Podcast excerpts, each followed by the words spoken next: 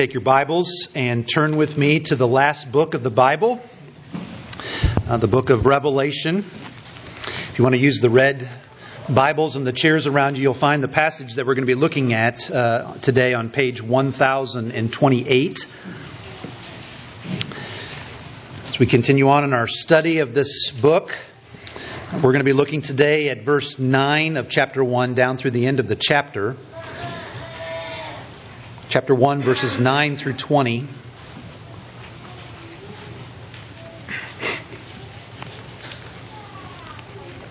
I encourage you to listen as I read along to you. This is the word of the Lord. I, John, your brother and partner in the tribulation and the kingdom and the patient endurance that are in Jesus, was on the island called Patmos on account of the word of God and the testimony of Jesus. I was in the Spirit on the Lord's day, and I heard behind me a loud voice like a trumpet saying, Write what you see in a book and send it to the seven churches to Ephesus and to Smyrna and to Pergamum and to Thyatira, to Sardis and to Philadelphia and to Laodicea. Then I turned to see the voice that was speaking to me, and on turning, I saw seven golden lampstands. And in the midst of the lampstands, one like a son of man, clothed with a long robe and with a golden sash around his chest. The hairs of his head were white, like white wool, like snow. His eyes were like a flame of fire. His feet were like burnished bronze, refined in a furnace and his voice was like the roar of many waters. In his right hand he held seven stars. From his mouth, from his mouth came a sharp two-edged sword, and his face was like the sun shining in full strength. When I saw him, I fell at his feet as though dead. No kidding. But he laid his right hand on me, saying, Fear not. I am the first and the last, and the living one. I died, and behold, I am alive forevermore. I have the keys of death and Hades. Write therefore the things that you have seen, those that are, and those that are to take place after this.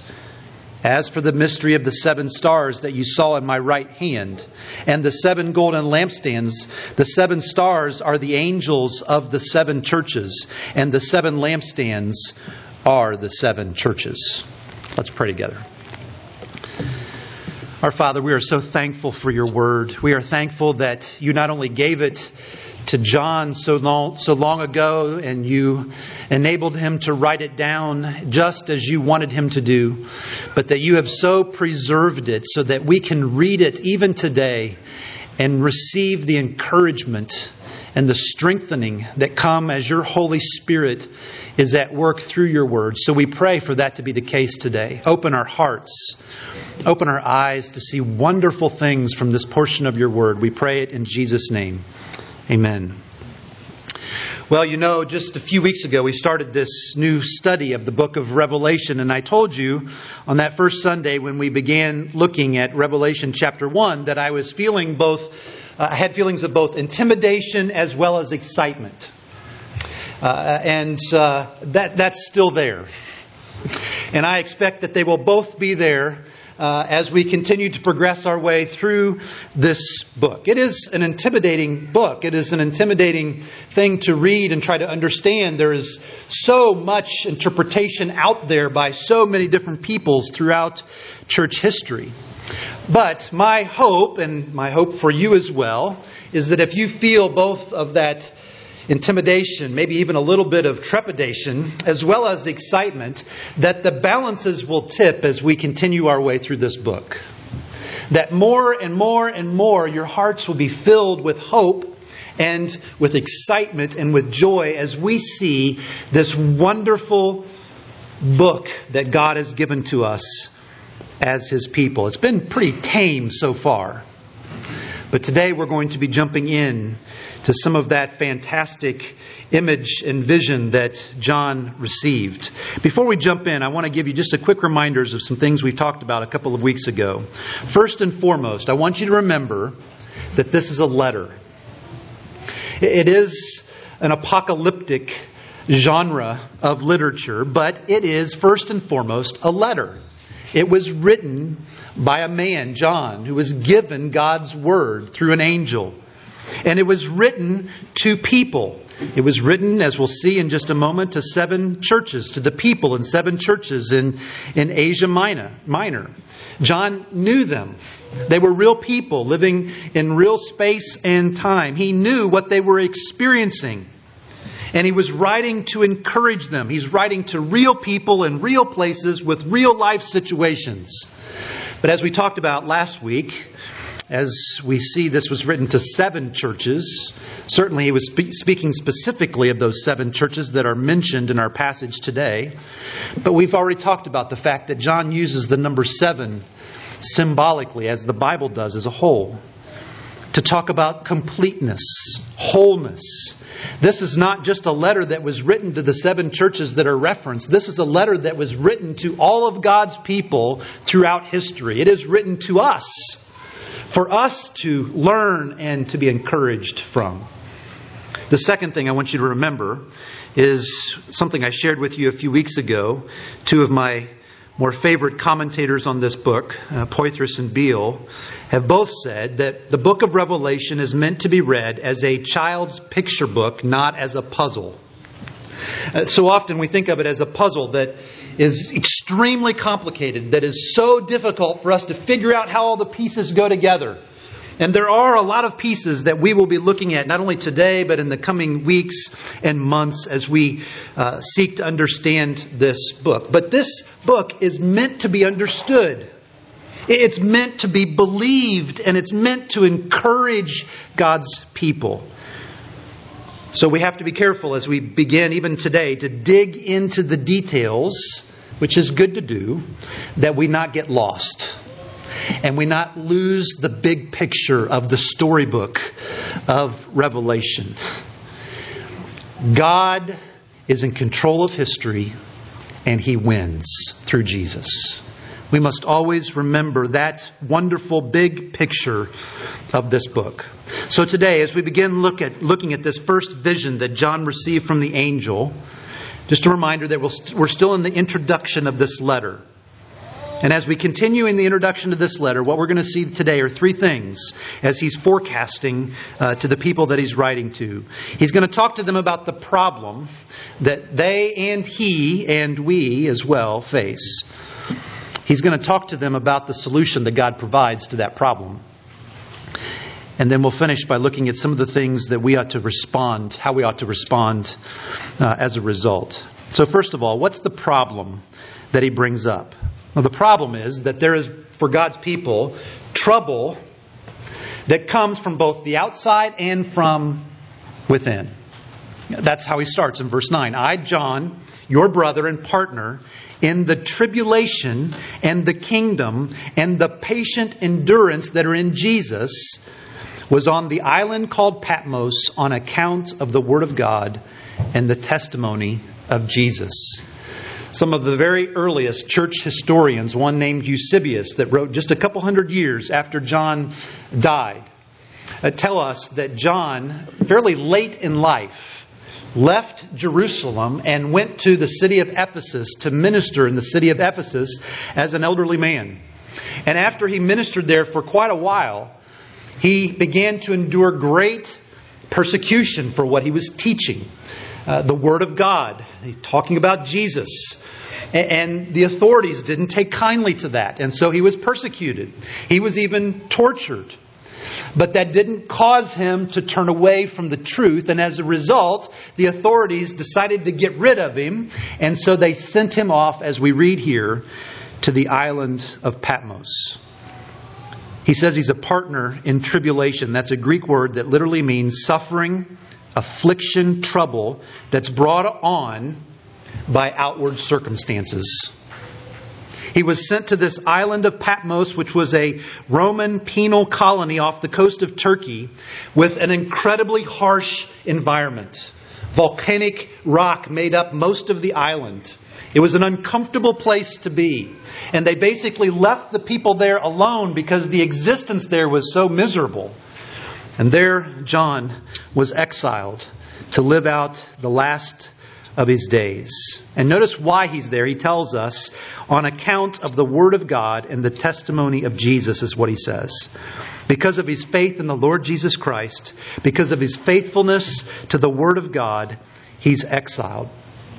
You understand, believer in Christ, that if you are a Christian here in this world, there is trouble for us. Now, I know most of us in this room have not experienced the kind of trouble and persecution that we read about so often in God's Word that came to God's people. But there are God's people around the world that are enduring persecution and tribulation and difficulty even today. And even though we haven't experienced it ourselves, what the Bible tells us and what John is reminding us is that that is the norm. Jesus said, If you are following me in this world, you will have trouble. Now, he encouraged his disciples by reminding them that he has overcome the world. But it is still the reality for us here, as God's people, that we are to expect. It is to be what we expect to be the norm is difficulty and trials and tribulations from outside in this world. But it's not just the outside problems that John addresses in this book, it's also the trouble that comes from within. In the next several weeks, we're going to get into chapters 2 and 3 where Jesus is addressing these various churches, the seven churches. And as he addresses them one by one, he begins to raise the, the problems that he has, the concerns that he have, has with these churches. Just listen to some of the things that he addresses. A lack of passion for the Lord and for living a life of good works, immorality, idolatry, tolerating immorality in others, spiritual laziness. Spiritual apathy, trust in financial stability more than in the Lord. When we hear that list of things, of sins, of, of troubles that were from within the churches, from within the people of God, it's a familiar list to us, is it not? Because these sins that these churches, these people in these churches were struggling with, are no different than the ones we deal with. Sometimes difficulty and trouble doesn't come from outside and circumstances that we can't control, but it comes from within, from our own sinful hearts. It's not just things that are out there, it's also things within here. John knew that these were real problems for Christians in persevering and enduring, both for the ones that he was writing to and for us as well. Life is hard. There are lots of things outside of us, outside of our control, that make this life difficult. And our own sin as well from within makes our life difficult. And it is tempting to give up and to lose hope and to doubt that the Lord is trustworthy and good and faithful. To give in to sinful temptations. But John was writing this letter to encourage the people of God to spur them on to persevere, to fill them with hope and trust and even joy. So, what is the solution that John experiences himself and shares with us and then writes down so that we might also experience it? Well, the first part of the solution is that John had to look and see something. Notice what he says. I was in the in verse 10. I was in the spirit on the Lord's day and I heard behind me a loud voice like a trumpet saying, "Write what you see in a book and send it to the seven churches." And then in verse 12, then I turned to see the voice that was speaking to me. And on turning, I saw seven golden lampstands, and in the midst of the lampstands, one like a son of man. John has an angel come to him and begin to give him this vision, and he hears this voice and he turns to see who was speaking. And what did he see? He sees one like a son of man, he says. That's Jesus' favorite designation of himself in the New Testament. And it is also a term that is used significantly in the Old Testament, especially the book of Daniel. And almost all the commentators agree John is drawing heavily here from Daniel chapter 7 and Daniel chapter 10. And I want you to notice how the Son of Man is described here. John, using language, drawing language from Daniel from the Old Testament, gives us a picture of this Son of Man, of Jesus himself, fulfilling his offices of prophet, priest, and king. Now, how do we see that? Well, look at what we see here is how Jesus is described as a priest. The end of verse 13, we're told that the Son of Man was clothed with a long robe and with a golden sash around his chest. Those were specific garments that the high priest would wear, specifically described in Exodus chapter 28. In fact, the word there that's used for long robe was the specific word that was used in the Old Testament to refer to the long robe that the priest wore as he served in the temple and tabernacle. It's also in verse 13, beginning of verse 13, where we're told that, that the Son of Man, who was wearing this long robe and the golden sash around his chest, was in the midst of the lampstands. There, the high priest in the temple would go into the temple to make sure that the lampstands would continue to be lit and fulfilling God's requirements in the temple. He, this picture here is one of a priest, the high priest, serving God's people. But it's not just a priest, he also gives us a picture of the Son of Man as the king. The beginning of verse 15. His feet were like burnished bronze refined in a furnace. It's a picture of, of one who stands secure and stable like an immovable warrior or conqueror. And even more than that, at the end of verse 14, his eyes were like a flame of fire. He sees all, he knows all. His eyes and the fire that come out of them are able to burn through any obstacle that would try to obscure. His eyes of fire purify all that they gaze upon with his truth. And also at the end of verse 16, we read that his face was like the sun shining in full strength. Just remind yourself of the last time when you looked up into the sky and without any kind of barrier to your eyes, sunglasses or others, you, you catch a glimpse of the sun and how it actually causes you to wince, how it causes your, your head and your forehead to hurt just a little bit because of the brilliance of the sun.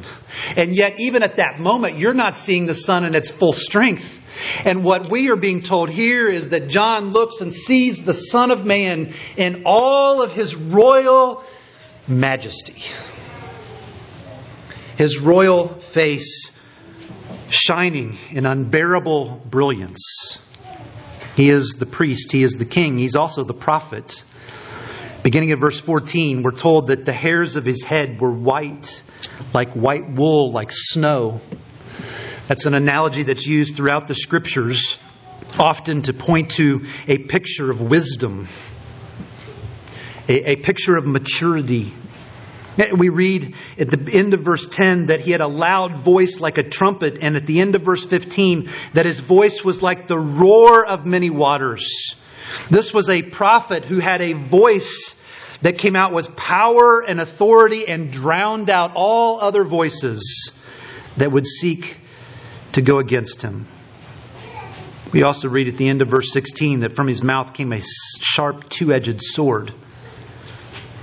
This loud, authoritative wisdom that came out was the word of truth that was able to divide and to pierce the word that was able to save those who would believe, and the word that would conquer those who refused to believe. What an incredibly encouraging vision that John is getting of the Son of Man, of Jesus himself, fulfilling those wonderful offices of the Old Testament in an ultimate way prophet, priest, and king. But there is more here than just a vision of Jesus as the ultimate prophet, priest, and king. Go back and look at what he says at the beginning of verse 14. The hairs of his head were white, like white wool, like snow. That's a direct reference to Daniel chapter 7 in two different passages. And I want you to you either turn there with me or just listen to me as I read to you from Daniel 7, verses 9 and 10, and then 13 and 14. Daniel 7, verses 9 and 10, and verses 13 and 14. So Daniel says, As I looked, Thrones were placed, and the Ancient of Days took his seat. His clothing was white as snow, and the hair of his head like pure wool. His throne was fiery flames. Its wheels were burning fire. A stream of fire issued and came out from before him. A thousand thousands served him. 10,000 times 10,000 stood before him. The court sat in judgment, and the books were opened. Now, listen to what Daniel goes on to say. And behold, with the clouds of heaven there came one like a son of man, and he came to the Ancient of Days and was presented before him. And to him was given dominion and glory and a kingdom that all peoples and nations and languages should serve him. His dominion is an everlasting dominion which shall not pass away, and his kingdom one that shall not be destroyed. Now, I know it's a little bit convoluted, but I want you to understand what is happening here. We have this vision, Daniel's vision, of the Son of Man coming before the Ancient of Days, who is the Ancient of Days described as having white hair, wool. And what does John do with that vision? When John receives that vision, he looks and sees the Son of Man with the exact same description as the Ancient of Days in Daniel. He's pointing us to Jesus not only as our prophet, priest, and king, but as God Himself. Fully God and fully man. This is a beautiful and glorious description as, of Jesus as fully God and as our ultimate prophet, priest, and king. And I want you to notice something about him. Notice what Daniel says about where he was. Back in verse 12, I, I, I, turned to see the voice that was speaking to me, and on turning, I saw seven golden lampstands, and in the midst of the lampstands, one like a son of man. Now, in verse 20, you'll remember, John gets an answer to the vision about what these lampstands represent. What were they? They're the churches so as he looks and sees the Son of Man in all of his glory, where is he? He's in the midst of his church. As prophet, priest, and king, he is in the midst of his people. He is pictured as being right in the middle of them. Just as the high priest was in the midst of the people of the Old Testament, tending the lampstands in the temple. And what he is telling us here by reminding us as he sees this vision of Jesus in the midst of his church is the encouragement that in the midst of persecution and tribulations and problems that come from both outside and struggles from within, Jesus is with us. It's a beautiful picture of the promises that we have in Scripture. I'll never leave you nor forsake you. You will be my people, and I will be your God. The resurrected Jesus, speaking to his disciples, said, Behold, I am with you always, even to the end of the age.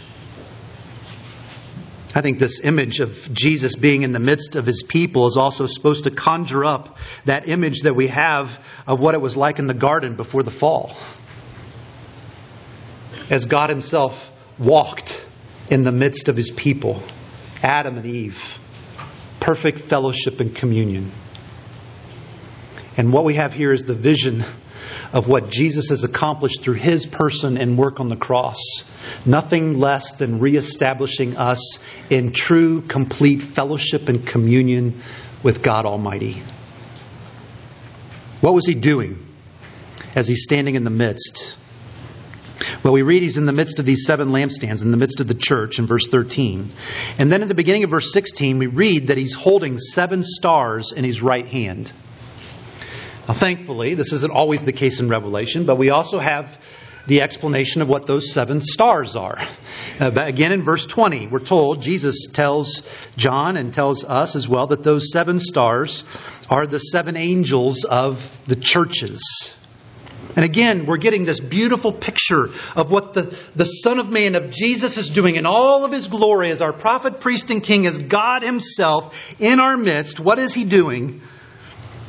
He is holding his churches firm in his gracious grip. And I don't know exactly what this means, other than it must mean that there are angels that have been designated for the churches of God's people, and that even now in the heavens themselves, those angelic beings are representing us, as it were. What encouragement it is that God is not only holding us in His hand and in, in His grip, but He is even ordering His angelic beings to serve and protect and to watch over His people. You see what this means. The solution, first of all, is to look and to see your Savior, the Son of Man, Jesus Himself. In the midst of troubles from without and troubles from within, we are to know that He is guarding and protecting us, that He is with us, that He will never leave us or forsake us, that with all of His glory and authority and power, He has worked to reestablish fellowship between God and us so that we can be encouraged and filled with hope and full of strength and as if that wasn't enough, that we would look and see that Jesus, notice what we also see about what John heard. Go back to verse 17. John says, When I saw him, when I saw this Jesus, I fell at his feet as though dead. Of course he did.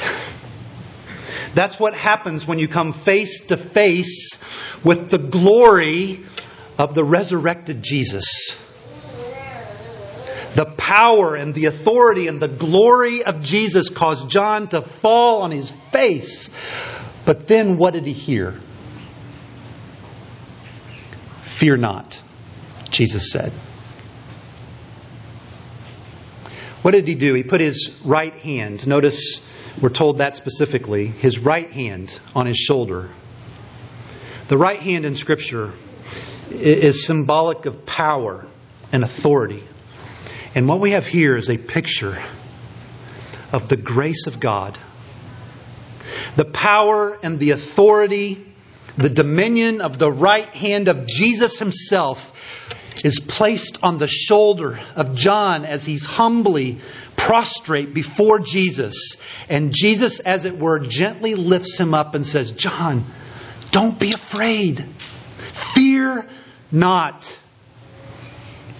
And, and perhaps if we were there, and perhaps maybe in John's own mind, he's thinking, I have all kinds of reasons to be afraid. Why should I fear not? And Jesus answers that even before John voices it.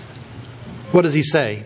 Fear not. I am the first and the last and the living one. I died, and behold, I am alive forevermore. I have the keys of death and Hades. I am the first and the last. I am the one who's in control of history, John. I am the one who is sovereign over all things. I am the one who is outside of time, the Alpha and the Omega, the beginning and the end. I am the one with all power. And even in addition to that, I am the living one. I died, and behold, I am alive forever, and I have the keys of death and Hades. I'm the one who came into this world. I'm the one who came and lived a life of perfect love and obedience to the Father. I'm the one who gave my life willingly that you might have life eternal. I am the one who not only went into the grave, but I am the one who was raised and who has ascended into the heavens themselves. Jesus has secured our redemption through his life, through his death, through his resurrection, and not even death itself can ever change that. Now, as we see and look and hear and listen to this Jesus, and we take all of this in, we start to see what our right and proper response should be. First, we have to be overwhelmed by the glory of Jesus. As we look at John's vision as a child's picture book for us, and we see this big picture of this big Jesus, this glorified and majestic and powerful Jesus, we, we are meant, just like John did, to fall on our faces in the midst of that glory. Yes, Jesus is described to us as a friend. But before we see him as our friend, we must see him in his glory and his majesty. Some of you know the story well that C.S. Lewis uh, tried to explain that aspect of the glory of Jesus in his book, The Lion, the Witch, and the Wardrobe, a child's storybook. And you'll remember the story that took place in that book between the children of men, as they were referred to, and Mr. and Mrs. Beaver, as they were preparing and heard about the arrival of Aslan. Aslan in the book is the Christ figure. Listen to how the conversation goes. One of the kids asked whether Aslan was a man. Aslan, a man? said Mr. Beaver sternly. Certainly not. I tell you, he is the king of the wood and the son of the great emperor beyond the sea. Don't you know who is the king of beasts? Aslan is a lion, the lion, the great lion. Oh, said Susan. I thought he was a man. Is he quite safe? I shall feel rather nervous about meeting a lion. That you will, dearie, and make no mistake, said Mrs. Beaver. If there's anyone who can appear before Aslan without their knees knocking, they're either braver than most or else just silly. Then he isn't safe, said Lucy. Safe, said Mr. Beaver. Don't you hear what Mrs. Beaver tells you? Who said anything about safe? Of course he isn't safe but he's good. He's the king, I tell you. That's the picture that we get. That's the picture that John get of this uh, of this glorified and majestic Jesus. And it's meant to give us this visual picture of the glory and the majesty and the power of Jesus. And it should overwhelm us. A second response is not only to be overwhelmed by the glory of Jesus, but to be encouraged by the grace of Jesus. Jesus, as it were, as we put our faith in Him, puts His hand on our shoulder and lifts us up out of our being overwhelmed in His glory, and He looks into our eyes and He says, My beloved child, fear not. Do not be afraid. When I tell you that there is no need to fear, you can trust me, Jesus says.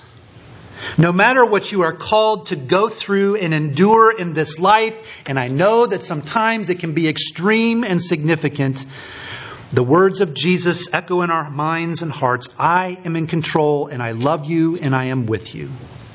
In the midst of troubles from outside and troubles from inside, the sovereign glory and grace of Jesus is meant to strengthen us to endure, to keep going and not give up. Did you notice back in verse 9 of how John referred to himself not only as one who was dealing with tribulation, but one who was patiently enduring? That's our call. As we meditate on the glory and the grace of Jesus, He is calling us as God's people to patiently endure it's one word in the Greek, but it takes two words of our English language to get at it. It's not just being patient, and it's not just enduring, it is a patient, steadfast, persevering endurance. And what enables us to patiently endure the suffering and the troubles and the difficulties from without and from within? Well, he said it in verse 9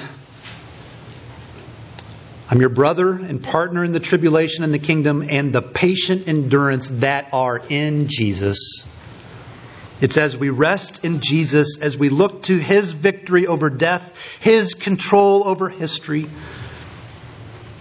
we are meant to be encouraged. A third thing, we ought to be filled with the word of Jesus. We have to take a step back just for a moment and recognize that John is being given this instruction to write it down. He was to write it down. It is now what we have as God's Word in the book of Revelation. It's the Word of Christ to us. It is the Word of God given to us. It is everything that we need for faith and for practice. We are meant to read it and to understand it and to trust it and to follow what it says. The Apostle Paul tells Timothy, All Scripture is breathed out by God and profitable for teaching, for reproof, for correction, and for training in righteousness, that the man of God may be complete and equipped for every good work. This is God's inerrant and infallible Word. It was given to John, and God has so preserved it that we now have it and it is right, and it is true, and it does not lead us astray. And what that means for us is two things. First of all, we must trust God's word over what we think and what we feel when those things disagree. When what we think and what we feel disagrees with God's word, we land on God's word. And secondly, we must change our lives through the work of the Holy Spirit to live according to what God's Word says. This is given not only to point us to the cross and to point us to God's wonderful story of redemption, it is also, meant and given to us that we might grow in our understanding of it and our ability to look more and more like our Savior through the work of the Spirit. And lastly, we ought to be overwhelmed with the glory of Jesus. We ought to be encouraged by the grace of Jesus. We ought to be filled with the word of Jesus. We ought to be moved to celebrate the day of Jesus. Did you notice back in verse 10, John says that he was in the Spirit on the Lord's day? That's actually the first time in the scriptures that this little phrase, the Lord's day, comes up. And actually, over the next couple hundred years, it actually became very common as a reference to Sunday. It's the Lord's Day. It's the Lord's Day. It's not our day. It's His day. And here's the beauty of it He created it for us. As Jesus says in His Word in Mark chapter 2, the Sabbath was made for man, not man for the Sabbath, so the Son of Man is Lord even of the Sabbath. I don't think it's a coincidence that Jesus visited John through the angel on the Lord's Day. It was meant to be a little foretaste to John of what heaven was going to be like. And I wonder do we think of the Lord's Day that way? Do we think of the Lord's Day as an opportunity for us each and every week to get a little glimpse of heaven? God's given it to us as, as, a, for a blessing. It's meant to be a blessing for us. And so as we finish, I'll just encourage you to reflect on how do you use the Lord's Day to get a little taste of what heaven will be like. Yes, coming together with God's people to worship in a corporate way, but also spending time in rest, spending time enjoying the creation of God celebrating our redemption that we have through the Lord Jesus Christ together as we fellowship and have communion together with one another? Are you doing things to make this day different, to mark it out? Don't miss out on this wonderful blessing that God gives to us, that He calls the Lord's Day. Let's pray together.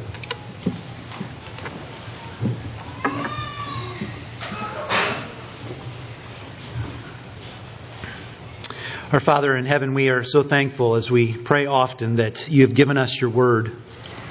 Well, we're thankful that through the work of your Spirit, you help us to understand it. As we continue on in this book that many of us believe is really difficult to understand at times, at least, we pray that you would give us your grace and mercy to understand it because we can see how it was written to encourage your people so long ago and written to encourage us as well. And we need it.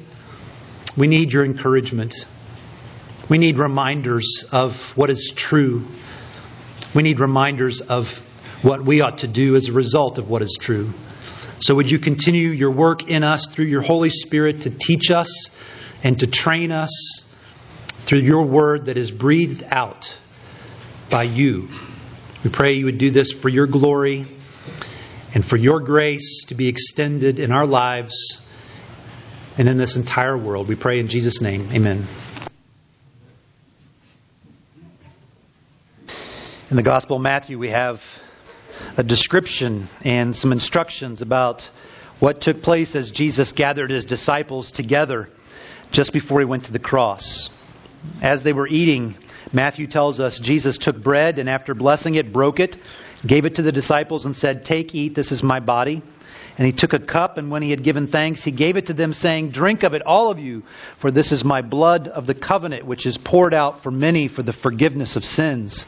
I tell you, I will not drink again of this fruit of the vine until that day when I drink it new with you in my Father's kingdom. The vision that John saw and that John heard, that we've been looking at this morning in, in uh, Revelation 1, was very real to him. The vision was so real of the majesty and glory of Jesus that it caused him to fall down onto his face. It was incredibly real. The glory and the grace of Jesus was made real and meaningful to him. And as we come to the conclusion of our service to the Lord's Supper, we're coming to this, this means of grace that God has given to us that helps make God's glory and grace of Jesus real to us. Now, the elements stay what they are. They are bread, they are wine, they are grape juice. They don't change in any way. But it's a reminder to us that as real as these elements are, you can see them, you can feel them, you can taste them, you can smell them as real as they are, that's how real the promises of God are to us as we come and partake of these elements by faith in the Lord Jesus Christ. The promise that Jesus is with us, even in this very moment.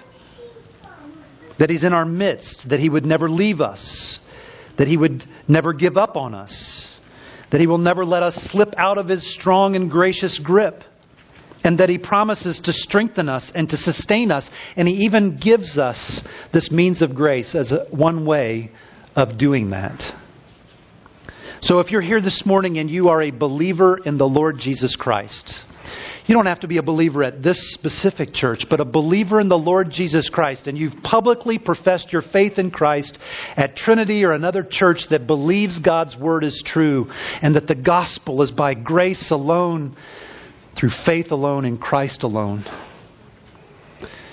then as you come to the elements, as the elements come to you, eat and drink and be reminded of what they point us to Jesus.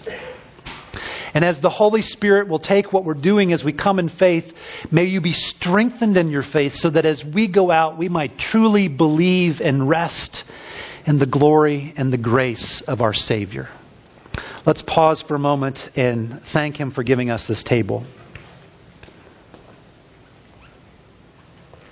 Our Father in heaven, we do thank you so much for the Lord's Supper. We thank you for this means of grace. We, we pray, Father, that, uh, that you would encourage us once again as we eat and drink, as we remember the body and the blood of the Lord Jesus Christ that has been given for us through the work of your Holy Spirit, Father, as we come believing and trusting in Christ, we pray that you would not only remind us of these wonderful truths, but also that you would strengthen us. We know that there is so much coming at us in this coming week. So many things that are difficult from outside of ourselves and even difficulties from within. And we need your grace and glory to be foremost in our minds. We pray that you would be at work through the Holy Spirit to strengthen us, we pray. Thank you for giving us this table. Use it for your glory and for the good of your people. We pray in Jesus' name. Amen.